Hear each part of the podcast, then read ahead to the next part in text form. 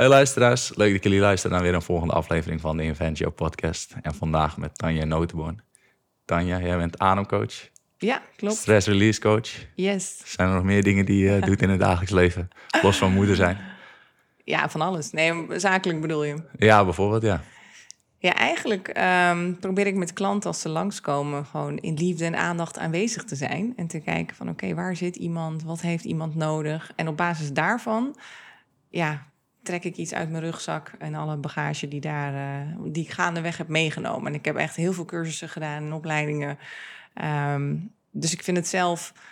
Ja, grappig om te zeggen, ademcoach. eh, dat dekt een lading. Eh, maar er zijn nog zoveel andere onderwerpen waarop ik graag met klanten dieper inga. Ja, Ehm, alleen mensen vinden dat eh, soms lastig om bepaalde benamingen, er, labels eraan eh, eraan te koppelen. Dus ik probeer eigenlijk steeds meer weg te blijven van, eh, Ja, ja. van de labels en de titels. En, intuïtief coach. en ja, ja, zo zou je het ook kunnen noemen. Zoveel tools gewoon in je rugzak die je kan toepassen. En je kijkt in het moment wat je, wat je toepast. Ja, of soms boeken mensen een ademsessie, maar dan gaan we uiteindelijk toch iets heel anders doen. Dat kan ook. Ja, ja, omdat je gewoon merkt van op dat moment is die persoon nog niet daaraan toe of zo. Of die... Nou, ik heb een mooi voorbeeld. Ik had laatst een, eh, een dame eh, die bij me thuis kwam voor een één op één sessie.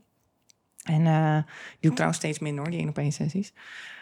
Maar goed, die wilde heel graag zo'n verbonden ademhaling doen. Waarbij je dus echt diep gaat inademen Mhm. en, en aan de bak gaat. Maar die dame die was helemaal kapot en, en oververmoeid. En ja, die zat al zo lang in het rood. Al zo lang over haar eigen grens heen gegaan. Toen dacht ik, ja, wij moeten helemaal geen ademsessie doen. Ik zeg, ga maar even liggen. We gaan iets anders doen. Ja, En toen, eh, ja, dus we hebben een access bar. eh, dat is eigenlijk echt 30 van die punten op het hoofd. eh, die je met aanraking pakt. ja. Nou, en toen kon ze echt helemaal wegzakken, opladen, bijtanken. Mhm. Ehm, ja, dus dat was ook, ook leuk. Een soort te doen. trigger point-achtig iets is dat of zo. Nou, iemand gaat liggen en je laat eerst energie eh, stromen. Mhm. En vervolgens ga je dus met die punten op het hoofd eh, ja, gewoon zitten. En die, die pak je vast, die raak je aan. En daar, ja, de ene keer blijf je daar wat langer bij bepaalde punten. En de andere keer denk je, oh ja, hier is het wel goed. Hè, dat is zo dat intuïtieve waar je het net over had. Ja, Ehm, en zo kan iemand dan ook gewoon opladen, bijtanken. Ja, uiteindelijk viel ze ook in slaap. En werd ze wel... eh, gewoon echt helemaal tot rust gekomen eigenlijk. ja, Ja, mooi. En zo iemand komt dan bij omdat hij wel echt ervaart dat die persoon veel stress ervaart. Of... Ja, dat kan een reden zijn dat mensen bijvoorbeeld eh, eh, ja, vastzitten ehm, in hun leven of in het lichaam. Ik had laatst ook een vrouw die, die kon niet meer huilen, die had jaren niet meer gehuild. Mhm. Ehm, het zijn verschillende redenen, maar meestal, meestal zie ik wel dat mensen te lang over hun eigen grenzen heen gaan en dan eigenlijk uit het hoofd weer in het lichaam willen komen. Dat is eh, voornamelijk eh, wat ik tegenkom. Ja, precies. Ja, en dan eh, doe je echt veel lichamelijk werk. Of doe je ook met gesprekken met mensen en praten met ze over waar ze dan, dan uiteindelijk die overtuigingen vandaan komen dat ze steeds Ja. over de grenzen gaan. Ik begin sowieso altijd met een gesprekje, kopje thee erbij en, eh, en even kijken van oké, wat, eh, wat kom je doen? Wat kan ik voor je betekenen? En vaak in dat eerste gesprek eh, vind je wel aanknopingspunten of kom je erachter wat er op dat moment speelt of wat aandacht vraagt. Mhm. En dat hoeft dus niet altijd datgene te zijn waar degene voor komt. Of Nee, wat, nee. wat de initiële vraag is. Soms gaat dat gaandeweg.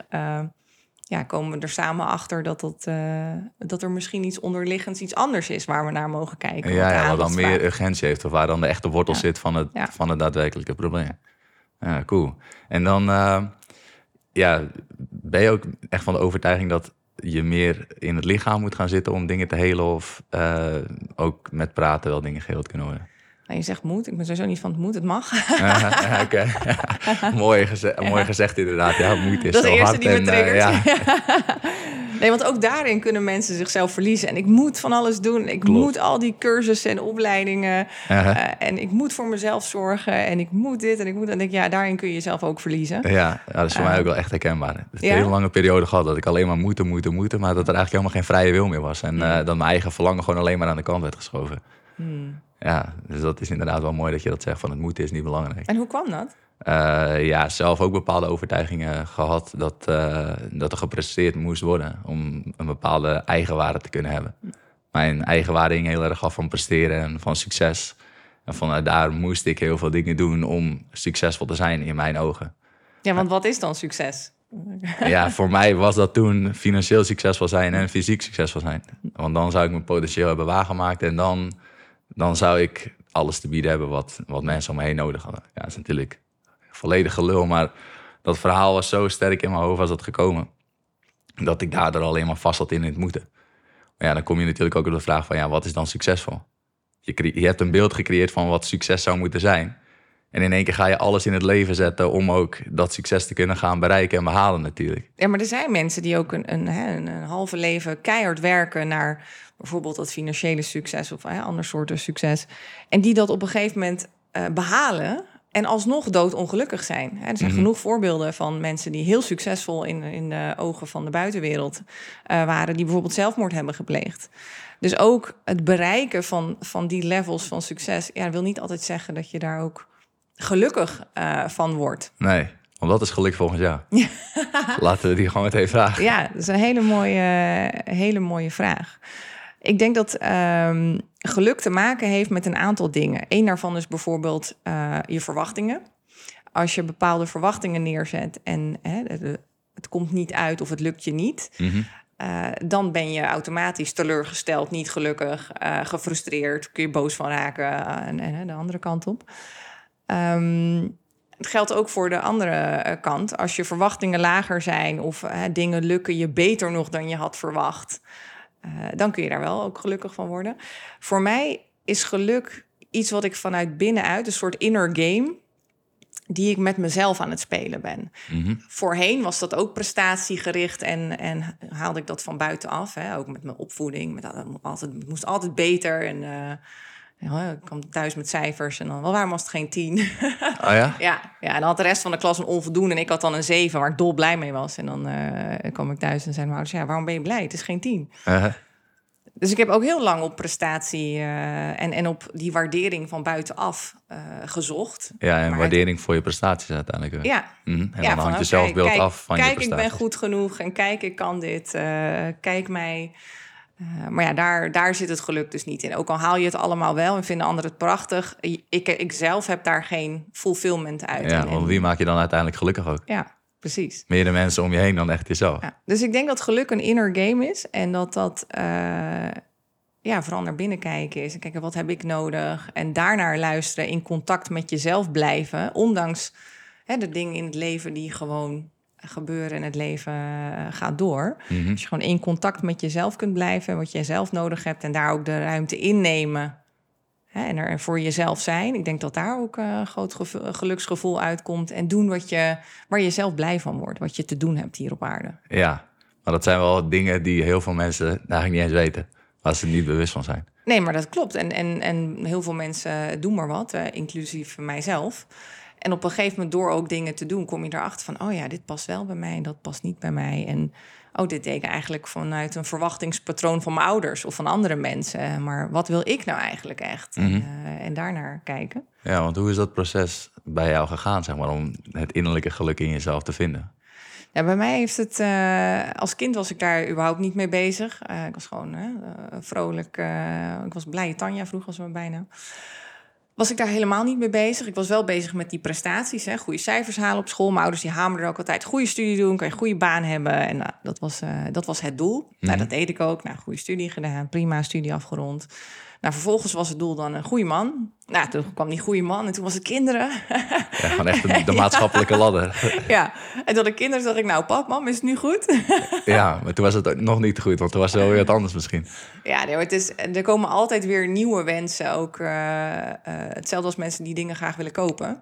Je kunt alles kopen, maar op een gegeven moment is er altijd weer iets nieuws wat je dan wil kopen. Of altijd weer iets. eh, het kan altijd groter, verder, meer. En wanneer is het genoeg? Dat is dan de vraag. Mhm. Eh, ik heb mezelf toen ehm, zwaar overwerkt. Was ik nog vrij jong ook. Ehm, en toen had ik al echt last van burn-out klachten. En op een gegeven moment kon ik niet meer slapen. En dat was het punt dat ik dacht van... oh, dit, is echt niet oké. dit is niet goed. Werd thuis ook helemaal niet begrepen. Want heel zoiets van, hoe kan jij nou een burn-out of, of gek worden van je werk... want je tilt niks zwaarders dan een pen. Ja, Dus het is best wel afwijzend eigenlijk ook, toch? Of niet dan? Tenminste, Nou- afwijzend van het gevoel wat en de Nee maar, sensatie begreep, nee, maar zij begreep het gewoon niet. Want zij kennen dat gevoel niet. Mijn ouders die kwamen hè, als arbeidsmigrant uit Servië naar Nederland... hebben keihard fysiek zwaar gewerkt. Mhm. Eh, en die begrepen gewoon niet hoe je, als je dat dus niet doet, dat visie, hè, want ik had het zo goed, want ik had een kantoorbaan en eh, ik werkte bij de bank en dat was fantastisch. Mhm. Hoe kon ik nou last hebben van mijn werk? Dat begrepen, dat, daar konden ze gewoon niet bij. Dat is geen onwil. Ja, maar ik bedoel ook niet per se onwil, maar gewoon meer van... jij had een bepaald gevoel en jij liep ergens Ja. mee rond. Maar ze begrepen het gewoon niet. nee, precies, Ja. inderdaad. En dat kan best wel afwijzend zijn natuurlijk. Ja. Nee, ik denk niet dat het hun bedoeling was om afwijzend Nee, eh, zo bedoel te ik het ook niet. ja. Maar gewoon onbewust wijzen ze je toch af. Ja. Ja, zo zou je het eh, kunnen zien. Nou, toen kwam ik daaruit. Ben ik weer doorgegaan met keihard werken. Gaan, gaan, gaan. Rennen, rennen, rennen. Deadlines. En op een gegeven moment had ik een auto-ongeluk. En dat was echt het moment dat mijn hele leven letterlijk en figuurlijk tot stilstand kwam. Ik kon niets meer. Ik was ook na het douchen was ik kapot. Echt doodmoe. Met een, eh, Oh, heftig wel. ja, ik voelde me net zo'n oma. Dat ik dacht van, ah, dit is niet normaal. Of had ik één kind aangekleed. Of was ik moe, moest ik echt uitrusten. En toen kon ik niet anders dan naar binnen keren. Ja. Ik werd gewoon gedwongen eigenlijk door eh, Uh-huh. de fysieke beperkingen. Nou, en toen ging ik de hele molen in met huisartsen, ziekenhuizen. Nog meer hè, pijnstillers, slaappillen. En dat was ook, dat ik dacht, jongens, dit is niet goed. Maar ja, niemand had het antwoord van, ja, wat dan wel? En, en hoe lang gaat dit duren? Geen idee. Ja, Ik had whiplashklachten, constant nekpijn, hoofdpijn. En daar zeggen hè, de, de, de medici, die, die roepen ook niet hè, van... oh, dit kan zo lang duren, of, want, want ze weten het ook niet. Dus dat vond ik heel spannend. Eh, ja, en toen kwam iemand op mijn pad eh, via een vriend van... joh, Tanja, ga daar naar maar zijn. Je hoeft er niet in te geloven, maar ga maar eens. Een e- energetisch therapeut. Mhm. Nou, toen ben ik daar naartoe gegaan. Ik stond open. eh, en toen was ik genezen. En toen dacht ik, wauw, ik voel me weer lekker in mijn lichaam. Ik voel me weer goed. Ik heb geen pijn, geen klachten. Ik, ik hoef geen pillen meer te slikken. was je direct vanaf van die Direct pijnklachten? was ik er vanaf. Nou, dat En dat, nee, maar dat merkte ik ook, want ik was zeg maar net aan de beurt. En ik had mijn pijnstillers niet genomen. Dus dat voelde ik. Dat ik dacht, oh shit, ik heb mijn pijnstillers vergeten te slikken. Maar die ligt nog in de auto. En ik dacht, nou, dat doe ik straks wel na deze afspraak. Maar na die afspraak had ik dus geen pijnstillers meer nodig. Dat was eh, direct merkbaar en voelbaar. En toen dacht ik, ja, maar iedereen moet het weten. Dus uit tot enthousiasme, iedereen daar naartoe eh En wat voor therapie heb je toen gehad? Ja. Belangrijk om even eh, te weten. ja, het is een energetisch therapeut die nogal wat vage dingen doet. Ja, Maar ik niet heel veel van begrijp. Want hij, hij, hij ziet en eh, praat over voorgaande levens. Op dat moment geloofde ik daar nog helemaal niet in. Dus dat ging zo langs mij heen. Ik dacht, ja, jij voelt je lekker. Eh, Doe mij ook wat van jij, wat jij gebruikt hebt. Ja, ja, maar je komt natuurlijk ook uit een wereld waarin het best Ja. wel veel hoofd was. zeker. Bankenwereld en ook eh, de manier hoe je was opgevoed vanuit de ouders was ook gewoon hard werken. Hoofd, Ja. hoofd, hoofd, hoofd, hoofd en weinig. Ja, weinig en ook lichaam. weinig eh, contact met, met spiritualiteit of met het leven na de dood. Ik, wa- ik was er ook helemaal niet mee opgevoed. Mhm. ik kwam dat nergens tegen. Ik wist wel dat die mensen bestonden, maar ik, ik kwam ze ook niet tegen. Dus hij begon daarover, dus over voorgaande levens. En ik dacht, nou, ja, het zal, waar ben ik hier? Maar wat doe ik hier, dacht ik. Maar goed, op een gegeven moment kwam hij aan op dit leven. En toen dacht ik, oh ja, hij weet toch wel veel van me... wat hij, wat hij eigenlijk echt niet kan weten. Dus toen stond ik iets meer open nog daarvoor. En toen kwam hij aan op lichamelijk werken. En hij heeft echt heel hard aan mijn, aan mijn hoofd en mijn nek getrokken. Wat ik ook heel spannend vond op dat moment. Ja, geloof ik. Daar zit juist de pijn Ja, en het was ook ontzettend pijnlijk. En ik ben, ik ben best wel, eh, hoe noem je dat? Ik heb een hoge pijngrens. Ook met eh, natuurlijke bevallingen van 12 uur. eh, lukt allemaal, maar dit Ja. was echt, echt heel pijnlijk. Dus daar kwam ook het een en ander in beweging en los. En dat heeft voor mij gezorgd dat eh, ja, die hele sessie bij elkaar, dat ik genezen ben. Mhm. En dat vond ik zo bijzonder. Dat wilde ik iedereen ook laten ervaren. Maar compleet voorbijgaande aan het feit dat iedereen in een heel ander pakket zit dan ik. Dat misschien andere mensen andere dingen nodig hebben. Dat het dus niet bij iedereen ehm, op dezelfde manier werkt als bij mij. Mhm. Nou, daar kwam ik toen ook achter. Dat ik dacht, oh ja, dus niet alles hè, is voor iedereen. En op zich vind, hè, ben ik daar altijd wel eh, eh, voorstander van. Ik dacht, ja, voel gewoon, oké, wat heb ik nodig? Hè? Ja. En, en kijk wat er is, probeer dingen uit. En het een zal voor jou werken, wel werken en voor mij niet. En het ander andersom. Dus blijf daarin kijken. ehm, wat heb ik nodig? En wat, eh, wat ga ik daarmee doen? Ja, precies. Ja. Ja, En hoe was die tussenperiode voor jou eigenlijk? Dat je dan eh, dat ongeluk kreeg en eigenlijk al wel die burn-out klachten had, maar niet echt een antwoord had wat je wat er nou daadwerkelijk was. Want Nee, ik kan tussen- best, ja, ik kan best wel voorstellen dat jij bent altijd geweest van werken, werken, gaan, gaan, gaan. En in één keer kon je eh, niet eens meer twee kinderen aankleden zonder echt helemaal vermoeid te zijn. Ja, bizar. bizar. Ik werd ook helemaal gek van eh, dat dat zo was en de frustratie. Maar tussen de burn-out en, en het auto-ongeluk... Uh, na die burn-out, daar kwam ik wel uit. Dus toen ben ik gewoon verder gegaan met keihard werken. En hoe ben je daar toen uitgekomen? Gewoon... Ik ben toen naar Servië gegaan uh, en naar Griekenland, naar een vriendin. Uh, in de middle of nowhere ben ik geweest. En toen, ik weet nog heel goed, dus zat ik op een fietsje. En ik was nog grappig, ik had hoge hakken aan en het was een hele slechte weg. En dus zat ik gewoon huilend op dat fietsje in mijn eentje. Er was verder niemand. Dus dat ik gewoon in, in, in zelfmedelijden te smoren. Ah. Dat je daar aan het fietsen was, of gewoon dat je jezelf nee, zo niet chill voelde? Nee, ik voelde me gewoon vreselijk. En um, dus toen was ik heel hard aan het huilen daar. En um, op dat fietsje. dat was ook geen doen met die hakken en die, die slechte ondergrond. Dus ik vond het één grote ellende. Ja. En op een gegeven moment had ik daar dus zeg maar lang genoeg in gemarineerd. In die ellende en het, en het huilen. En op een gegeven moment had ik er gewoon genoeg van. Toen dacht ik, en nu is het klaar. Nu ben Mhm. ik hier gewoon klaar mee. En nu ga ik dingen gewoon anders doen. En voelde dat ook zo? Of was het meer gewoon een bepaald cognitief besluit wat je toen had? Nee, het, het, het gebeurde vanzelf. Het was niet dat ik daar met voorbedachte raden... of dat ik dat zo gepland had. Het gebeurde gewoon. Ja, gewoon alsof het die burn-out toen ook klaar was. Omdat je gewoon genoeg rust misschien had gehad daar zo in. Nou, ik was in een hele andere omgeving. En sowieso als je daar bent, je slaapt op tijd. Je eet en drinkt veel betere producten, uh, veel dichter bij de natuur. Um, je bent met mensen omringd hè, die van je houden. En je bent in een soort vertraging de hele tijd. Omdat ja. het leven daar anders is dan hier. Waardoor je ook beter kan aarden uiteindelijk. Ja, zeker. Mm. En dat je gewoon meer in die vertraging komt, in rust, in jezelf. En, en dan ben je dus met jezelf. En dat was op dat moment niet heel leuk om met mezelf te zijn. Nee. Maar op een gegeven moment was het ook gewoon genoeg. Mm -hmm. en Heb dat... je daar inzicht uit gehaald toen je met jezelf was... die ook bereikbaar zijn geweest in het herstel van je burn-out? Nou, op dat moment had ik niet eens in de gaten dat ik een burn-out had. Ik, ik dacht, dit is niet goed wat ik meemaak... maar ik was niet heel bewust bezig met het oplossen van een burn-out. Ik was meer van, oké, okay, ben ik nou gek aan het worden? Ik kan niet meer slapen. Uh, er is iets gewoon niet goed. Ik weet niet wat het is, maar dit is gewoon niet oké. Okay. Ik wil weer normaal worden. Dat was uh, ja. waar ik toen aan dacht. Terug naar jouw identiteit, heel erg vasthouden, ja. weerstand. Ja, en ik was heel jong ook. Dus in die zin, ik was nog helemaal niet bezig met burn-out of herstellen van een burn-out. Later pas kwam het besef van, oh ja, dat was eigenlijk al een burn-out. Want ik was veel te lang over mijn grenzen heen gegaan. En, uh, dus dat inzicht kwam later. Uh, en op dat moment zelf wilde ik gewoon weer normaal worden. En, en ja, het label burn-out had ik toen nog helemaal niet. Mm -hmm. En toen kwam ik daar, daar dus uit. En toen ging ik gewoon weer door. Maar, oh ja, ik voel me weer normaal. Het gaat weer goed. Je kom Hoppa, terug knallen. in je oude identiteit. Ja, ja precies. Ja. Dus gewoon compleet weer de signalen van het lichaam negeren. Uh, en weer over die grenzen heen gaan. Ja, toen kwam dat auto-ongeluk en toen kon ik er niet meer omheen. Dus nee. dat was... Uh, ja, en wat je net zei, ook heel confronterend... dat je opeens niks meer kunt. Terwijl je normaal alles, uh, alles runt en draait en doet... en dan op een gegeven moment gaat het niet meer. Dat is wel pijnlijk, ja. Ja, precies. Dat kan ik echt wel goed voorstellen ook, ja. Maar dan zou je dan durven stellen dat eigenlijk misschien die, dat auto-ongeluk wat je kreeg, die whiplash... dat het misschien nog wel een teken was van... hé, hey, je hebt nog niet lang genoeg gezeten of zo... of je hebt nog niet de inzichten Zeker. eruit gehaald die uh, Zeker, die en toen dacht ik ook, halen. als ik nu niet uh, naar binnen ga keren en ga luisteren... de volgende keer wordt het mijn dood.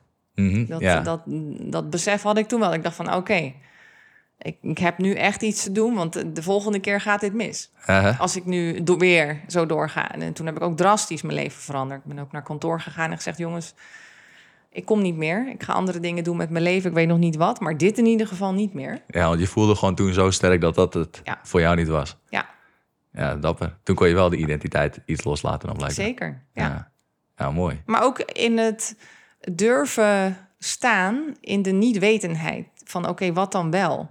En daarin durven blijven. Uh, want heel vaak ja, hebben mensen de neiging om niet hun oude schoenen weg te gooien voordat ze nieuwe schoenen hebben. Ik had nog geen nieuwe schoenen, maar ik wel, dacht wel, oké, okay, die oude schoenen, heb ik nu zoveel blaren meegelopen. Het is nu tijd om die schoenen weg te doen, ook al heb ik nog geen nieuwe. Ja. Dus ja, dan maar even op blote voeten lopen. Ja, precies. En dan kun je ook weer beter aarden uiteindelijk met blote voeten.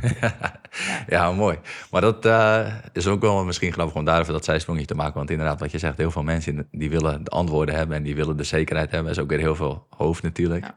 Terwijl juist de kunst vaak zit in een soort meer meditatieve vorm van leven. En eigenlijk niet, niet oordelen en niet uh, de antwoorden willen hebben. Of ook oké okay zijn als de antwoorden ja. nog, niet, uh, nog niet daar zijn. Ja, maar ons brein is geprogrammeerd dat we de antwoorden willen weten. Hè, die, die zoekt daar, ons brein zoekt daar gewoon naar. Maar op een gegeven moment denk ik van oké, okay, ik sta nu op een punt in mijn leven En ik pak nu gewoon de eerste dingen die nu spelen, die nu aandacht vragen. Die pak ik en die doe ik gewoon naar beste eer en geweten. En van daaruit leer ik weer. En dan kan ik hè, de, de vol, in het volgende punt in mijn leven, als er weer nieuwe dingen zich aandienen of aandacht vragen, uh, kan ik daar misschien wel anders mee omgaan. Of Mhm. beter, of kan ik daar een stukje groei ehm, meemaken. En zo heb je die persoonlijke ontwikkeling zonder dat die meteen heel heftig en heel groot en heel ja, groots hoeft te zijn. Maar kan het ook gewoon in, het, in de kleine dingen, gewoon in de day-to-day, eh, dagelijkse business bezigheden, dingen die op je afkomen, dingen die spelen. Ik denk dat daar eh, de sleutel ligt. Ja, en dan bedoel je dat je eerst gewoon eens rustig aan gaat kijken van... oké, welke dingen geven mij nu stress? En dat ik die dus langzaam ga, ga aankijken of zo. Nou, het, begint, het begint bij die verbinding met jezelf, hè, waar we het over hadden, van uit je hoofd in je lichaam komen. En, en mensen hebben daar verschillende manieren eh, voor. Wat bij mij heel goed werkt, is die ademhaling. Mhm. Eh, want dan kom ik in een staat waarbij ik echt, echt kan voelen, of, of, of ja, bij die intuïtie kan komen. Waar ik normaal, als ik met mijn hoofd bezig ben, ja, daar, daar, daar kom ik dan niet bij. Mhm. En van daaruit kijken, oké, wat speelt er nu? Wat vraagt de aandacht? En wat, ehm, ja, wat, wat, wat speelt er nu? Wat heb ik nodig? Soms is het hè, het wegnemen van stress of het loslaten van stress. Soms is het opladen. Eh, soms zijn het bepaalde antwoorden die je zoekt op bepaalde vragen. Het kan van alles zijn. Mhm. Maar op dat moment dient zich aan wat er dan speelt. En daar hoef ik ook niet heel veel ehm, naar te zoeken of naar te graven. Het komt dan dus vanzelf. Als ik mezelf in die staat breng, komt het op. Ja, precies. Dus het is eigenlijk een soort van leren vertragen. Ja. En vanuit dat vertragen komen vanzelf wel bepaalde antwoorden komen op. Ja, vanuit het vertragen kunnen weer nieuwe bewegingen ontstaan. En dat, het is niet dat het ook per se moet, hè? Mhm. Nou, dan ga je weer in het, in het verharden Ja. eigenlijk vanuit het moeten. Ja, dus, dus je kijkt gewoon, oké, wat dient zich aan? Wat speelt er nu? Ehm, wat heb ik nodig? En als ik helemaal in de kramp schiet, dan denk ik, oh ja, waarvan, waarvan schiet ik zo in de kramp? Wat speelt er nu waarvan ik zo in de kramp schiet? Dan denk ik, oh ja, Hè, dit speelt nu, dus oh, ik mag ontspannen. Ik hoef niet in de kramp. Oh, ik doe dit vanuit bewijsdrang. Ah, maar dat hoeft helemaal niet. Oh ja, Ja, voor wie heb ik mezelf te Ja, bewijzen? Ja. ja, en dan kom je weer, ah, kun je weer opgelucht ademhalen. En eh, ja, Ja, precies. Ja, ik denk zelf ook altijd van eh, ja, dat vertragen en stilte altijd wel juiste dingen brengt. En je krijgt ook nooit meer als wat je op dat moment nodig hebt of aan kunt. ja. Dat is ook wel een, een overtuiging die ik heb. Ook met alle shit die je op je bordje krijgt in je leven. Van ja, het, het is nooit meer dan wat je aan kunt. Dus Ja. heb vertrouwen dat, dat wat er op dat moment is, of op dat moment op je afkomt, dat het ook is wat jij nodig hebt. En dat geeft mij persoontje ook altijd wel weer een bepaalde staat van rust of zo. Ja, en dat is ook, eh, want dat zeg ik ook altijd in, in sessies. Hè? Je krijgt niet meer dan je aan kunt. Eh, je krijgt wat je nodig hebt. Vertrouw het proces. En, maar ja, als dan iemand bij je komt die net zijn kind van zeven heeft verloren, Ja, ja dan is het natuurlijk echt wel Ja. lastig. Uh-huh. dan, dan, ja, dan word ik ook met mijn teksten wel iets, iets bescheidener. Ja, ja, nee, klopt, zeker. Ja, oké, maar dat is dan misschien ook wel een Ja. andere league natuurlijk. Maar Ah, ik je kunt dit aan. eh, je, het, is, het is echt. Sommige mensen gaan door lagen heen die heel, heel ja, lastig, pijnlijk, zwaar zijn. Ja, en de kunst is om ook daar oordeelloos in liefde gewoon aanwezig te blijven. Mhm. Dat, eh, en ook daar te realiseren dat je niet altijd dingen kunt oplossen voor een ander. Of dat je niet een ander altijd verder kunt helpen. Dat is ook eh, een van de dingen die ik van mijn Reiki Master eh, echt erin heb gedrild gekregen. Van ja, je kunt niemand helpen. Oh Tanja, je wilt therapeut worden. Nou, dat is de beste manier om erachter te komen dat je niemand kan helpen. Dacht ik, oké. En dat uiteindelijk, oh ja, dat, ze heeft ook gelijk. Hè, je kunt er zijn voor iemand. Ik kan informatie geven, ik kan energie laten stromen. Maar uiteindelijk helpt diegene zichzelf. Mhm. En wij kunnen ondersteunend zijn in, in een proces voor elkaar. Maar mensen helen zichzelf. Ja, precies. En dan komt ook weer terug op het feit dat je nooit meer krijgt op dat moment, Ja. vind ik altijd, hoor, als wat, je, als wat je nodig hebt. Ook qua inzichten natuurlijk en zo. En ook qua stappen die je doorloopt in je, in je helingsproces. Ja, Ja. En als we dan eens kijken naar het stukje stress, wat, wat mensen ervaren. Want ik denk, jouw burn-out kwam ook vanuit een bepaalde mate aan stress die je ervaart in je leven. Ja, waar, wat geeft mensen eigenlijk stress? Of wat veroorzaakt voor mensen stress? Ik denk dat het een combinatie is van een aantal dingen. Ehm, dingen die mensen zichzelf opleggen of dingen die mensen van buitenaf van ze verwachten. En dat kan een werkgever zijn, maar het kunnen ook je vrienden zijn, je familie. En dan heb je dus het gevoel dat je moet voldoen aan X, Y, Z. En als dat niet lukt, nou, dan sommige mensen die verdrinken al uh, of zijn echt zwaar aan het zwemmen om, om niet te verdrinken, om het allemaal te doen. We leven in een tijd waarin er veel meer prikkels op ons afkomen. Als je kijkt naar iemand 100 jaar geleden, hè, die, die kreeg nog in een jaar niet al die prikkels die wij nu in, in één dag van onze telefoon kunnen, of van de schermen en, en onze omgeving kunnen krijgen. Ja. Ik heb zelfs gehoord dat het gewoon in een heel levensjaar was. Wat wij nu in één dag krijgen, ja. mensen vroeger 100 jaar geleden in ja. één levensjaar niet eens op zich afkregen. Precies, dus je hebt en te maken met veel meer prikkels, uh, wat je lichaam maar heeft weg te, te managen of ermee om te gaan. Je hebt te maken met, we willen, we willen ook allemaal hè, en de goede vrouw zijn, en, en de goede vriendin, en de goede dochter, en en en en en, en, en de NN-generatie. Mm -hmm. Terwijl vroeger was het ook een stuk overzichtelijker. De vrouw was gewoon thuis met kinderen, zorgde voor het eten. En de man ging uh, jagen en die zorgde voor, voor eten op tafel. Mm -hmm. uh, het, was, het was overzichtelijker. Hè? En de vrouw die probeerde toen niet en, en, en, en, en te zijn. En een business te bouwen en, en, en een goede moeder te zijn en, en, en, en. Dus we leven in een andere tijd. En dat opgeteld, uh, plus dat we zo ver van ons eigen lichaam zijn uh, ver zijn geraakt, dat we dus uit verbinding zijn en niet meer voelen wat heb ik nodig. Hè, wanneer de juiste balans tussen inspanning en ontspanning voor onszelf te organiseren. Mm. Ja, dat heeft ook te maken met uh, we zijn steeds langer wakker. Hè, we, uh, we... Dat zijn ook reden zat om wakker te blijven natuurlijk met alle ja. schermen die om ons heen zijn. Ja, dus er zijn echt een, een, combinatie van factoren die maken denk ik dat we, om terug te komen op je vraag, stress ervaren. dat we in dat lichaam stress opbouwen. Mm -hmm. En op het moment dat we ook niet aangeleerd hebben hoe we die stress opruimen, stapelt zich dat op. En dat neem je mee. En dan, daar kunnen mensen jarenlang mee slepen. Uh, en op een gegeven moment haalt het je in. En dan, uh... Ja, dan staat het voor je. Ja. en dan mag je het aan gaan kijken allemaal. Ja. ja. En denk je ook niet dat, uh, dat de verwijderd raken van het lichaam ook meer een gevolg is van het feit dat we uh, zoveel keuze hebben van ja, we moeten en dit zijn en dat zijn. En we krijgen zoveel prikkels te verwerken. En uh, ja, er is ook een bepaalde verwachting vanuit die we onszelf eigenlijk opleggen. opleggen ja. We denken dat onze baas dit van ons verwacht. We denken vaak dat onze partner dit van ons verwacht. Ja. Nee, maar een mooi voorbeeld. Ik zat toen in het bankwezen en ik heb daar ook echt met veel plezier gewerkt. En dan ging ik processen maken. Gewoon eigenlijk in kaart brengen wie is waar verantwoordelijk voor, welke systemen worden gebruikt, waar heb je functiescheiding. En dan, dan ging ik dat helemaal in kaart brengen. En dan was ik er super trots op dat ik dat, ik noem maar wat, in twee weken kon doen. Terwijl de rest daar echt veel langer over deed. Ja. En dan legde ik mezelf deadlines op van echt wat bijna niet ging. En dacht ik, maar ik kan dat wel in twee weken. Maar dan moet ik wel al die mensen spreken. Ik moet die workshops organiseren, ik moet het uitwerken, ik moet het op papier krijgen. Terwijl bij de bank echt niemand kan het iets schelen als ik meteen had gezegd: hey, dit, dit komt niet in twee weken, maar vier weken, in zes weken. Als ik gewoon meteen had gezegd: hey, dit komt in zes weken, of ik had na twee weken gezegd: joh, ik heb nog een week nodig of nog twee weken. Nobody cares. Uh -huh. Het maakt echt niemand uit zolang jij die verwachtingen gewoon goed managt. Maar ik had die zelf opgelegde deadlines, dat ik gewoon hè, waar ik achteraan aan het rennen was, Ja, wat destructief was voor mijzelf. ja precies. Ja. En ergens voelde ik wel in mijn lichaam van, oh ja, ik ben wel heel erg moe. Maar ik deed daar niks aan. Ik had geen tijd om moeten zijn, want ik had de volgende deadline al ingepland. Ja. Ja, anders, en als je die niet zou halen, zou je misschien iets van gezichtsverlies oplopen. Ja. want was je de enige die zo een streven was binnen de bankleven? Of had Nee, je ik collega's om je heen die dat ook nee, ik eigenlijk denk dat daar wel meer mensen rondlopen die eh, volledig uit verbinding met zichzelf eh, ja, deadlines aan het najagen zijn. Dus ik denk dat dat een hele mooie plek is waar eh, zaadjes geplant kunnen worden. Mhm. Eh, met bijvoorbeeld ademwerk of meditatie of yoga of andere vormen van hè, uit het hoofd in het lichaam komen.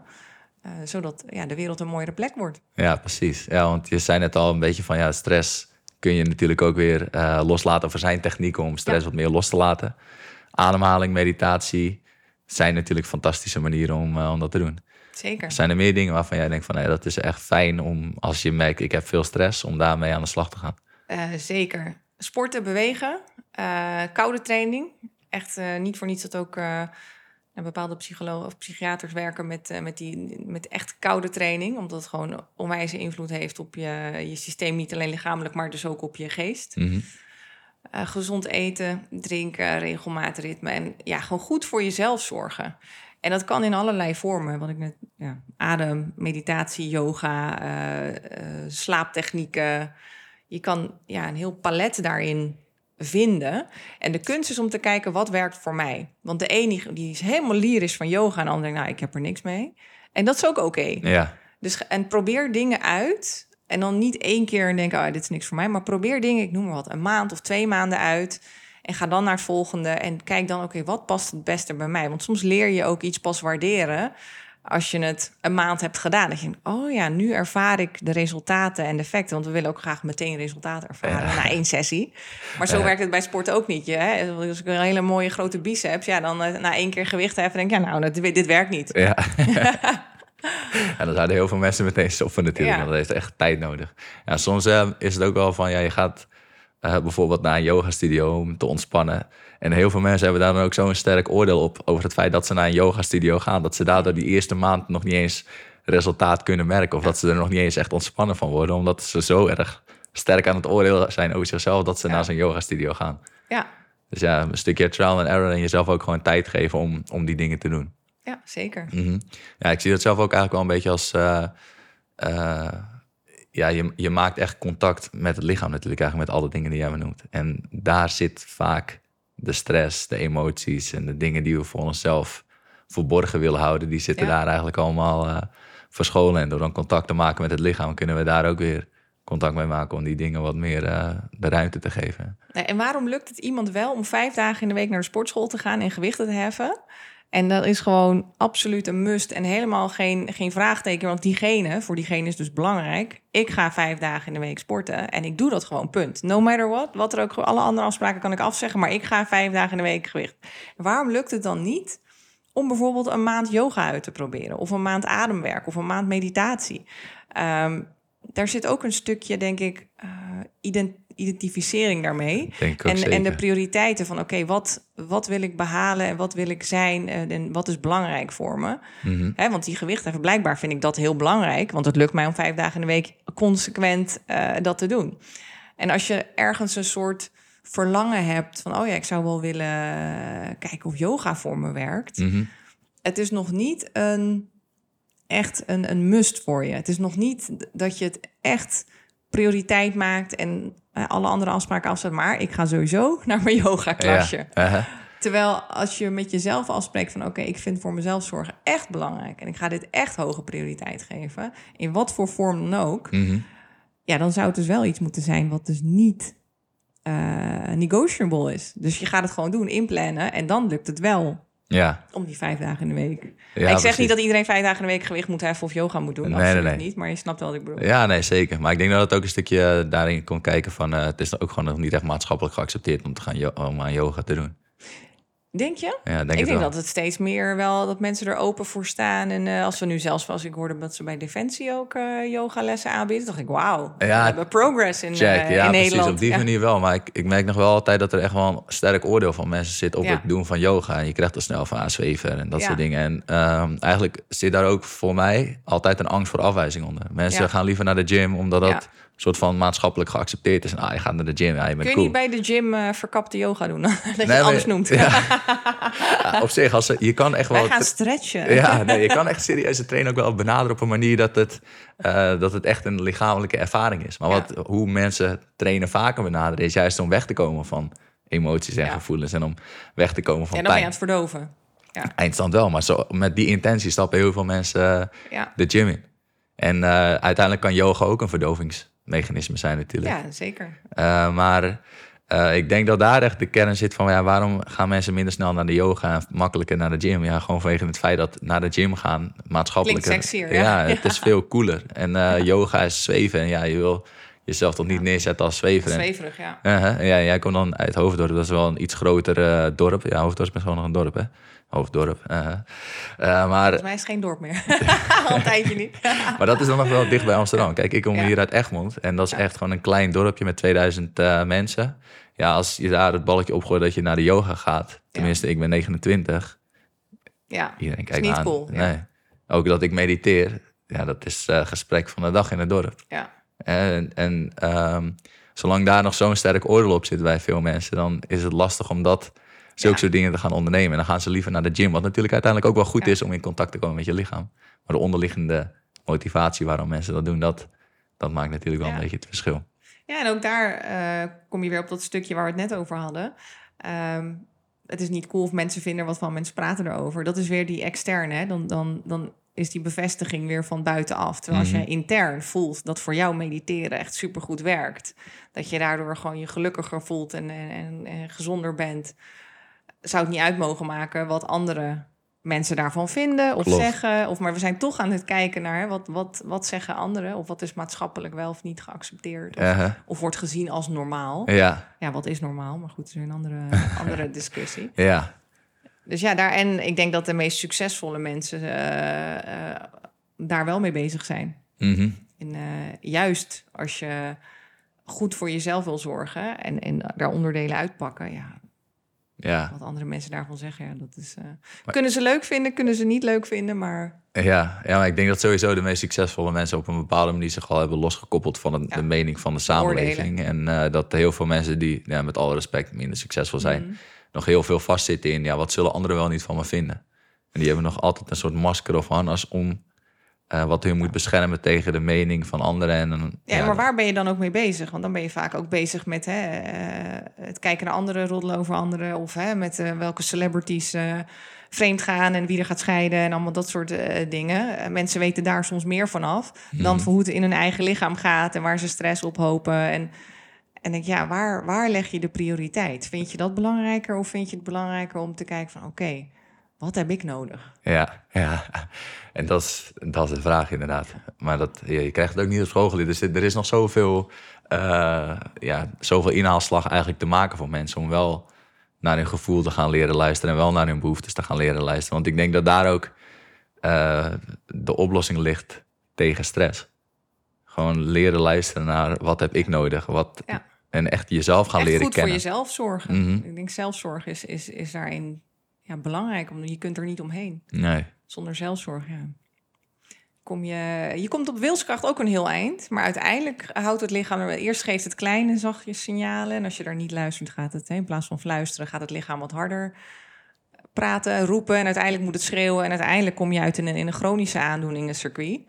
Omdat je dus te lang niet hebt geluisterd... naar die kleine signalen die het lichaam probeert te geven. Ja, dan is de emmer letterlijk al aan het overlopen. Ja. Ja, zeker. En je gaf zelf ook klaar, ademhaling is een super goede tool hierin natuurlijk. Hè? Want Ja. dat is ook iets, daar ken ik jou uiteindelijk van via Instagram. eh, via de adem eh, die jij daar plaatste. Want ehm, ja, wat kunnen we eigenlijk een beetje met, eh, met ademhaling doen? Ja, je kunt er van alles mee doen. Er zijn ook veel verschillende eh, technieken. Ik ben zelf heel groot fan van de verbonden ademhaling techniek. Eh, waarom? Omdat die ja, mij zo heeft geholpen van, van om eh, stress los te laten uit mijn lichaam. Eh, trauma's hè, die blijkbaar nog ergens vastzaten... waarvan ik niet eens bewust met hoofdniveau was dat ze er nog zaten... maar die Mhm. kwamen dan opeens naar boven. Inzichten. En de ene keer ja, moet ik huilen, de andere keer lachen... en de andere keer alles ertussenin. Er komt van alles naar boven. Of antwoorden op vragen. Het is zo bijzonder. Ik wist niet dat dat kon met ademen. De eerste keer ook dat ik het deed, dan was ik ongecontroleerd aan het shaken en trillen. En dat wilde ik helemaal niet, want ik zat ook met een groepje mensen en ik schaamde me Ja, kapot. Ik het oh, oordeel wat je ja, had over jezelf en de ja, angst doe voor het oordeel van anderen. lichaam, ja. Maar dat was gewoon een, een trauma wat naar boven kwam van mijn tweede bevalling. Wat in mijn hoofd niet eens een trauma was. Want mijn tweede bevalling ging prima in mijn hoofd. Ja, Maar mijn lichaam heeft daar toch echt wel een, eh, een opdonder van gehad. Wat daar dus nog ergens zat. En wat ik al die jaren meenam zonder dat ik dat dus wist. ja. Zo probeert het onderbewust ons eigenlijk ook altijd wel een beetje te beschermen. Ja, en het onderbewuste die geeft op dat moment gewoon naar boven... oké, dit is nu rijp om opgeruimd te worden. Nou, dit, hier mag je nu eh, naar kijken. En door dus niet... En het is een natuurlijke reactie dat je het eerst niet wil... Hè, dat je het weg wil managen. Oh, lichaam, doe weer normaal. Eh, maar als je daardoor heen kunt komen en gewoon kunt kijken... oh, wacht even, dat hoef ik niet te doen. Het maakt niet uit. Ik kan gewoon hierin kijken. Ik heb blijkbaar hier iets aan te kijken. En Mhm. gewoon extra mee te trillen in plaats van het weg te managen. Ja, Eh, en er gewoon ook in te, te zijn. Ja, dan komt die beweging ook weer vanzelf met dat het weer lichter wordt en, en makkelijker. En dat je denkt, oh ja, hey, nu, nu ineens is het weg. ja, eigenlijk doordat je uit de weerstand komt. Ja. En, en er gewoon ja, in durft te blijven zijn. Mhm. Ook zonder dat de antwoorden weer daar zijn en zonder Ja. het oordeel. Ja. En zonder ook de verwachting van, oh, dit, dan gaat het weg. Maar gewoon echt, oké, Ja, alles is oké. Ja, alles is oké. Ja. Dit, mag er allemaal zijn. Ja, een beetje compassie voor wat is op dat moment en voor jezelf. Ja. ja, je doet dan echt expliciet verbonden ademwerk. En dat is, eh, ja, uh, even kijken, ik heb ook zo'n sessie gedaan, maar met verbonden ademwerk ben je niet per se bezig met langer uitademen dan inademen. Toch? Verbonden ademwerk is gewoon in cycli nee, heel door veel, blijven ademen. Heel veel inademen. Wat je met verbonden ademhaling doet, is heel veel inademen. Je wil heel veel zuurstof in dat systeem pompen, mm -hmm. uh, totdat je in een bepaalde staat komt. En als je langer uitademt dan inademt, dan kom je daar juist niet, want dan uh, heb je weer meer CO2 dan zuurstof. En dat is juist rustgevend. En dat is juist heel fijn om rustig te worden. Dus dat doe ik bijvoorbeeld als ik s'avonds in bed lig. En soms ben ik nog heel enthousiast van iets wat ik daarvoor aan het doen was. En dan lig ik nog heel enthousiast en denk ik, ja, dit is eigenlijk niet de energie. Waarin... Om in slaap te vallen. Ja, precies. Dus ik voel me nu helemaal niet klaar om te gaan slapen. En denk, oh ja, wat kan ik doen? En dan ga ik die ademhalingstechniek doen van oké, veel langer uitademen dan inademen. En zo breng je je hartslag omlaag, je bloeddruk. En dan kun je jezelf rustiger maken en dan kun je makkelijker in slaap vallen. Mhm. En soms ben ik daar best wel even een tijdje mee bezig. Oh ja, want dan uh, die energie omlaag brengen. Ja. En, dan, en soms ga ik gewoon een rondje rennen en even het lichaam moe maken. En dan slapen. Ja, dat zijn allemaal dingen die je kunt doen om, uh, om makkelijker in slaap te komen. Ja, ja, maar dat zijn ook weer allemaal dingen om de verbinding te maken met het lichaam. Ja, zeker. In ieder geval het lichaam te activeren op een bepaalde manier. Ja. Het, ja. het uh, stressstelsel eigenlijk te activeren of deactiveren. Ja. Precies. Maar hoe werkt dan, dan zeg maar die verbonden ademtechniek? Want dat vind ik wel interessant. Ik heb uh, ja, zelf al het een en ander over gelezen. Maar het is super sterk natuurlijk om emoties omhoog te halen en los te laten. Maar hoe werkt dat dan met, met die ademhaling? Want um, ik zou zelf e-, eigenlijk ergens denken dat uh, je brengt het zenuwstelsel tot rust met inderdaad langer uitademen en dat daardoor juist weer dingen omhoog kunnen komen. Snap je dat dan het zenuwstelsel niet meer hoeft aan te staan, waardoor de ruimte ontstaat om bepaalde dingen te gaan dragen die in het onderbewuste Nee, maar dan ga je meer naar een meditatieve, uh, rustgevende staat. Als je mhm. langer uitademt dan inademt. Ja. Uh, dat is bij de verbonden adem juist niet. Je gaat juist heel veel inademen. Dus door je mond diep in, heel diep in, zoveel lucht inademen als je kunt. En dan maar kort even met gemak uitademen en gelijk weer zonder pauze. Daarom heet het ook de verbonden ademhaling. Ga je weer inademen. Mm. En dat doe je dan een hele tijd. In de eerste drie minuten Nee, is je ego-mind nog ontzettend in de weerstand. Oh, ik heb hier geen zin in. En, en voor mij is het af en toe net sporten. En denk ik, oh, ik heb hier echt geen zin in vandaag. Maar dan blijf ik toch doorademen. En ik, oh dit is gewoon mijn weerstand. Mijn mind die, uh, hier geen zin in heeft. Ik blijf gewoon doorademen. Na een minuut of drie tot zeven gaat die ego-mind op vakantie. En dan merk je al, dan wordt het makkelijker. Om gewoon dat ritme van die ademhaling uh, vol te houden. Komt ook omdat je eigenlijk steeds bezig bent met het ademen. Dat daardoor de gedachten steeds meer naar de achtergrond ja. raken. Omdat je eigenlijk niet echt tijd hebt om bezig te zijn ja, Je krijgt ook steeds meer zuurstof in, in die verhouding. Je hebt een bepaalde verhouding tussen CO2 en zuurstof in het lichaam. Omdat je dus steeds meer zuurstof... Eigenlijk wil je die balans uit balans krijgen. En door steeds meer zuurstof erbij te pompen... dan kom je in die andere staat. En als je daar eenmaal bent...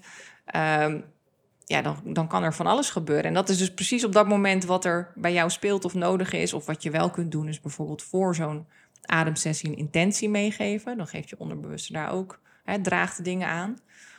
Maar ik vind het ook heerlijk om het zonder intentie. Gewoon te kijken, oké, okay, lichaam, vertel maar wat er, wat er nu is. Ja, vind ik ook lekker. Maar met een intentie kan ook heel fijn zijn. Of als je een bepaalde vraag hebt, dan kun je hele andere antwoorden krijgen... vanuit hele andere perspectieven dan waar je normaal zelf naar kijkt. Mm dus dat, dat vind ik altijd heel interessant om te doen. En als je dat een hele tijd gedaan hebt... en naarmate je het vaker doet, duurt dat dus ook langer. En ligt het trouwens om in die staat te komen. Om in die staat te komen, ja. Dus uh, ik kan rustig een uurtje zo ademen en dan uh, ben ik nog bezig. Terwijl ik heb klanten die echt na vier minuten al helemaal vertrokken zijn. Ja.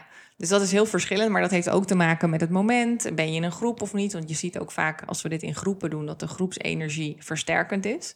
Dat je eigenlijk met z'n allen meelift op die groepsenergie, dat mensen er veel makkelijker in komen. Ook mhm. mensen die het al vaker doen, die dan in zo'n groep uh, ja, toch makkelijker diep kunnen gaan. Ja, precies. Nou, en dan kom je op een gegeven moment in de uh, passieve adem. Dit was het actieve ademgedeelte, dan komt het passieve ademgedeelte. En daar mag je ontspannen door je neus ademen. En gewoon kijken en voelen wat er gebeurt. Meestal zet ik al wat, wat muziekjes op de achtergrond. Ik heb deze ehm, oefening trouwens gratis online staan. De gratis ontspanningsoefening. Die kun je vinden op mijn Instagram of op mijn website. Um, voor mensen die dit een keer willen proberen om te kijken, oké, wat voel ik hierbij? En er zit ook een instructievideo bij wanneer je het dus ook vooral niet moet doen. Mm -hmm. mensen met epilepsie, longemfyseen of uh, hart- en vaatziekten en andere gezondheidstoestanden. Ja. Um, maar goed, ben je gewoon in goede gezondheid, zou ik zeggen, joh, probeer hem een keer uit en kijk wat het voor jou doet. Het enige wat je hoeft te doen is gewoon volle bak meeademen. Ja, ik zou hem zeker iedereen ook aanraden om met ademwerk aan de slag te gaan. Of tenminste iedereen, los van als je die klachten hebt natuurlijk. Maar Ja. iedereen die bezig is met zijn eigen proces en eh, ja, het, het, de dialoog wel een beetje heeft uitgespeeld. Maar echt wat meer in het lichaam wil komen. Ja, dan is ademwerk gewoon echt super fijn om, eh, om te gaan doen. Ja, voor mij was het echt een van de technieken die me zo snel, efficiënt en, en meteen naar de kern brengt. Mhm. Eh, ik vind mediteren, inmiddels waardeer ik dat ook veel meer. Maar dat vond ik veel lastiger om daarin te komen en om, om echt mijn gedachten vrij te zijn, zeg maar. Want ik bleef nadenken over van alles en, en, en gedachten die allemaal opkomen. Dat ik dacht, ja, moet ik nou mediteren? Ja, Maar ook dat, ja, met oefening wordt het, wordt het makkelijker. Maar met die Ja. adem hoefde ik er niet zoveel moeite voor te doen. Ja, ik deed gewoon volle bak mijn ademoefeningen. Maar daarna kwam ik automatisch in, in het hele rijke landschap van wat daarna komt. Eh, En ik wist niet dat dat kon met ademen. Dat was echt, ik dacht, waarom weet niet iedereen dit? Waarom leren we dit niet op school? Ja, echt zo, dat was precies hetzelfde dat ik ook had toen ik wel een beetje in ademwerk terecht kwam. En toen dacht ik ook van, maar Ja. waarom, waarom leert niemand dit aan? Heeft niemand mij dit ooit eerder verteld? ja. Ja, dat is wel grappig. maar ehm, op zich is het wel grappig wat je zegt, want ja, meditatie was niet je ding, want er gingen alsnog veel gedachten Ja. gingen eraan. Ja, ik vind dat juist op zich wel mooi om in mezelf te merken dat die, al die gedachten er zijn. Omdat ik dan eh, ehm, in een bepaalde staat kom waarin ik me soms wil gaan ergeren aan die gedachten. Mhm. En dan denk ik juist van, nee, maar dit is helemaal niet de bedoeling dat je je gaat ergeren aan die gedachten. Of dat ik soms mezelf kan meeslepen in die gedachten. En dan ehm, ja, mezelf daar echt door kan laten leiden. En dat vind ik wel mooi aan mediteren. Dat het je echt kan helpen om echt de, de eh, hoe zeg je dat? Ja, observer, bekijker. Ja, Ja, ja, je komt er los van. van de, die de, gedachtes. bekijker van je, van je gedachten te worden. En eh, Eckhart Tolle. ja, precies. Ja. En eh, Jan Geurts, die heeft ook wel vaker het over eh eh Drogchen, nee, dat. Ik weet niet of je daar ooit van Nee. gehoord hebt. Ja, dat is echt een soort meditatietechniek dat je gewoon gaat liggen. Geen muziek aan, helemaal niks. En gewoon ligt en gewoon kijkt wat er gebeurt in je lichaam. Kijk wat er gebeurt in je gedachten. En dat je zonder oordeel je gedachten gewoon kunt aanschouwen. En dat is voor heel veel mensen al, al Oh, iets. Want dan gaan ze waar, ineens ja. bijvoorbeeld denken van... ja, ik eh, zou wel willen yoga of yoga willen doen. En in één keer komt de gedachte op... nee, yoga, dat kan niet, want dat gaan andere mensen wel niet van je denken. En dan ga je gewoon steeds kijken wat er eigenlijk allemaal voor processen gebeuren. En, en wat er allemaal gebeurt in je lichaam eigenlijk ook aan, eh, aan processen in zo'n moment. Ja, super waardevol. Vind ik wel, ja zeker. Dus dat vind ik wel mooi aan, eh, aan meditatie. Maar ademhaling is dan echt wat meer het, gerichte powerwerk... om eh, nog sneller eigenlijk iets te kunnen bereiken, denk ik. De ene keer kun je het insteken als powerwork, maar je kunt het ook heel zacht en heel mild en heel liefdevol doen. Ja, en dat zeg ik ook bij mensen in, die ademen. Je hoeft niet iedere keer tot het gaatje te gaan. Ja, en ook niet elke keer verwachten dat er een lijp spiritueel inzicht die Precies, pad het eh, hoeft niet allemaal heel, eh, heel, heel spectaculair en heel intens te zijn. Het kan wel gebeuren. Ja, precies. Maar als je de verwachting loslaat en gewoon open erin gaat, dan, zie- dan zie je wat er op dat moment, eh, wat je als cadeautje mag uitpakken. Ja. ja, het cadeautje mag uitpakken inderdaad. En Ja. het ook dan kunnen aannemen, ook al zit het niet in de verpakking die jij zo graag Ja. zou, zou willen. Of waar jij echt op gehoopt had. Ja, precies. Ja, dat bedoel ik ook wel een beetje te zeggen inderdaad. Van, ja, je kunt in potentie met ademwerk wat krachtiger eh, dingen zou je kunnen doen dan met Ja. meditatiewerk. Ja, zeker. Nee, ik heb ook mooie voorbeelden van dames die, eh, die zitten dan in groep. En de ene dame die, die komt met een spectaculair verhaal dat ze downloads kreeg van haar hogere zelf. En die wist precies wat ze anders moest doen in haar leven. En nou, dan kwam de volgende dame, die had ook spectaculaire dingen ervaren. Want die had met haar overleden vader gesproken. En die had eh, ook heel veel inzichten. En wauw, wauw, wauw. En, en die dames die jutten elkaar dan ook helemaal, helemaal op in, in dat enthousiasme. Maar dan zit er altijd wel een dame bij, of een paar dames, die denken... ja, shit, ik heb niks ervaren. Ja. Ik heb niks gevoeld. Waarom hebben zij dat allemaal wel en ik niet? Of dan gaan ze het nog een keer doen en denken ze, ik voel weer niks. Ik voel niks. Hoe kan dat nou? En soms ligt het heel simpel in bijvoorbeeld de techniek of de uitvoering. Hè? Als je dus gewoon ehm, in die verbonden ademhaling zit. En wat ik, wat ik vaak zie is dat mensen als ze bijvoorbeeld tintelingen voelen of licht in hun hoofd worden, dat ze dan een beetje gaan afzwakken of een beetje met de remmer opademen. Ja. Terwijl je dan juist bijna bij die staat bent. ja, en dan dan wordt het eigenlijk spannend natuurlijk. ja, ja, en dan, maar daarna balen van ja, waarom heb ik nou niks meegemaakt? ja. Terwijl als je ze daarin kunt ondersteunen, hè, om, om ja, eigenlijk begeleiden om daar zelf wel te komen, ja, dan, dan gebeuren ook allerlei mooie of minder mooie dingen. ja. Het is ook niet altijd alleen maar mooi. Hè? Ik bedoel, ik heb ook af en toe sessies gehad waarin ik gewoon zo lang heb liggen huilen. Dat ik dacht, waar komt dit allemaal vandaan? Ja, Ehm, los van of het überhaupt van mij was of, of van eh, de generaties voor mij of, eh, of, of wat dan ook. Maar dan, dan, ja, nogmaals alweer wat we eerder zeiden. Dan zie je dus wat op dat moment zich aandient en daar kun je dan vaak wat mee. ja, precies. Ja, en ook al wanneer je weer natuurlijk een soort angst ontwikkelt voor wat er gaat komen in zo'n ademsessie, dan schiet je ook Ja. weer in het hoofd en dan verlies je ook Ja. Weer echt de mogelijkheid om contact te maken met Ja. het lichaam. Dus of het angst, het niet durven, of die verwachting van die andere dames hebben dat meegemaakt. Ik wil dat ook. Ja, dat kan je ook is in de weg alweer zitten. hoofd, Ja, want dan ga je ook weer ego. Eigenlijk de kern is gewoon Ja. los kunnen laten en echt volledig kunnen zijn met wat is in het moment, zonder een oordeel te hebben over wat er nou gebeurt in je lichaam. En Ja. Dus voor de luisteraar, probeer met een open mind, een beginner's mind, gewoon die sessie in te gaan. Los van wat, geen verwachtingen of gewicht te leggen in de uitkomst, maar gewoon Mhm. het is uit te proberen. Ja, precies. Want ook juist die trillende sensaties die je kunt gaan ervaren, dat is vaak eh, het loslaten van Stress, emoties ja. en stress inderdaad. Ja. Zoals wat met dieren gebeurt als ze achterna zijn gezeten. Dan dat, ja. trillen en shaken ze het eruit. En ook uiteindelijk trillen en shaken is ook gewoon al een manier om verbinding te maken met, je, met je lichaam. Ook al zit daar dan niet per se een emotie onder die je los Ja. wil komen, maar gewoon vanuit jezelf trillen, shaken met je lichaam. Super goed voor je. Ja. Precies, gewoon om het lichaam weer eventjes eh, te voelen in het eh, moment. En dat is dan super kort ook natuurlijk. Ja, en dat is wel leuk, want we hadden het net over stress release. Hè, en op wat voor manieren komt dat uit je lichaam? Nou, één manier is dus dat shaken, trillen, supergoed. Het kan ook komen in de vorm van tranen, Mhm. huilen. Het kan vorm, komen in de vorm van lachen. Ja, Het kan komen in de vorm van gapen, boeren, eh, heel hard hoesten. Ik heb echt af en toe mensen gehad, dat ik dacht van, die stikt er bijna in. Het kan in zoveel verschillende vormen komen. Eh, en de kunst daarbij is, ook al is het een vorm die je misschien niet zo leuk vindt, hem toch gewoon er te laten zijn. Ook als je gaat trillen, probeer extra mee te shaken in plaats van het weer terug te duwen, terug ja, te stoppen. Gaat ook er- alweer niet te in het hoofd. Dat je, als je extra mee gaat shaken, dat je dan juist weer wil van... Ah, nee, dit, want je, dit. nee, maar dan ben je niet in het verzet ertegen. Ah, check, op die manier. Ja, dat je precies. niet er tegen vecht. Of dat je het weer terug stopt. Want het Ja, komt ja. naar boven met een reden. Mhm. ja. ja, precies. Mooi. Ja, goeie. Ja, en dat eh, is gewoon fantastisch werk om inderdaad eh, stress los te laten en eh, meer weer in contact te komen met jezelf. En gaan luisteren naar wat nou echt daadwerkelijk jouw behoeften zijn en wat jij wil. In plaats van dat je je constant maar laat leiden door wat jij denkt dat anderen van je verwachten. En laat leiden door de buitenwereld eigenlijk. Mooi gezegd. Ja, denk het wel. Ik denk ook wel een mooie afsluiten voor deze podcast. Ja, dankjewel voor de Ja. uitnodiging. Ja, jij ook sowieso bedankt. Ik weet niet of je misschien nog iets de luisteraars een laatste ding wilt, wilt meegeven. Ja, wat ik net zei, probeer die gratis ademsessies uit en kijk wat het voor je betekent, welke resultaten je zelf ervaart. En dat kan op www.energy.online of op tanja.notenborn op Instagram. En ik zou zeggen, eh, heel veel plezier en wijsheid ermee. Ja, en ik zou de luisteraar ook absoluut aanraden om dat, eh, die ademsessies een keer te doen. Top. Dankjewel. Super bedankt voor je komst. Graag gedaan. En luisteraars, jullie ook weer bedankt voor het luisteren. En tot de volgende.